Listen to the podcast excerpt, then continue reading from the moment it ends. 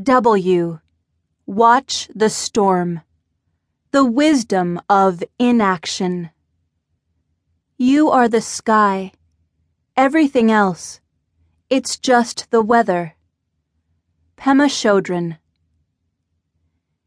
In the movie Deep Impact, a comet hits the Earth, causing a tsunami that devastates North America. It's pandemonium.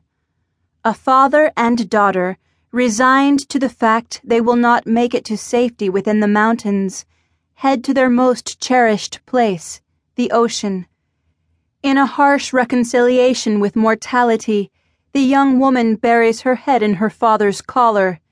Daddy, she cries. She is afraid, yet she looks up, watching the storm. Her father, ever so contemplative and protective of her until the end, closes his eyes, and cradles her in his arms. Cut to the next scene, where others are succumbing to their better known primal instincts, running and screaming in panic from the inescapable. Amid the chaos in the streets, a middle aged couple ceases their escape attempt and act on their last purposeful urge. They spend their final few moments gazing into each other's eyes giving themselves the gift of an indelible image of strength and love. Did the people running away from the inevitable somehow lose out on the preciousness of their few remaining moments? Was there something to be gained in the midst of their loss? Is it better to go down fighting than to go down possessing the moment in which you are taken?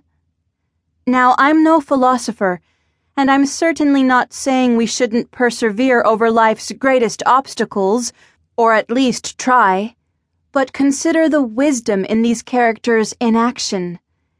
In the moments of taking their last breaths, the married couple, as well as the father and daughter, represented to me the importance of paying attention to the moment, to themselves and to each other. They watched the storm.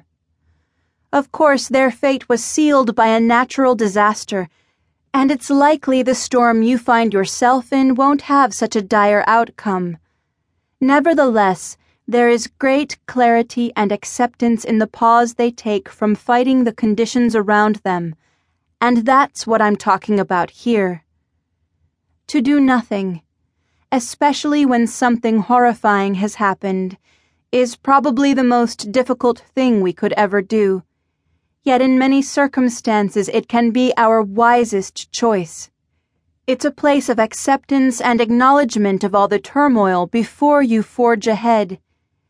If you don't take some time to assess what is going on, you can wind up like me and the millions of others who go in search of self soothing, only to adopt destructive coping mechanisms. My shame and avoidance manifested in an eating disorder chronic depression, social anxiety, and panic attacks. Why is the decision to wait to act, not firing off the angry email, not begging the bank for a reprieve, not fixing our child's mistake, or not crying to the boyfriend to come back, so damn hard?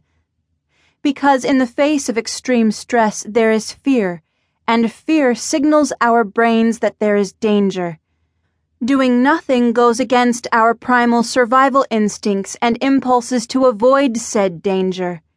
If we win the inner war and stay in the moment, our hormone infused fight or flight responses take a back seat to sitting still as a stick, making us a blaring target for the impact.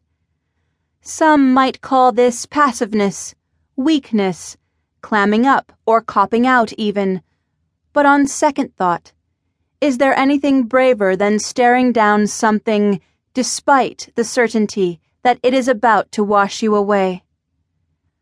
Watching the storm is the early time in a pain experience when, instead of going into reaction or panic mode, you wait, pausing so that you can conserve what you will likely need later in the healing process. Things like acceptance, clarity, and intention which can sweep away self doubt.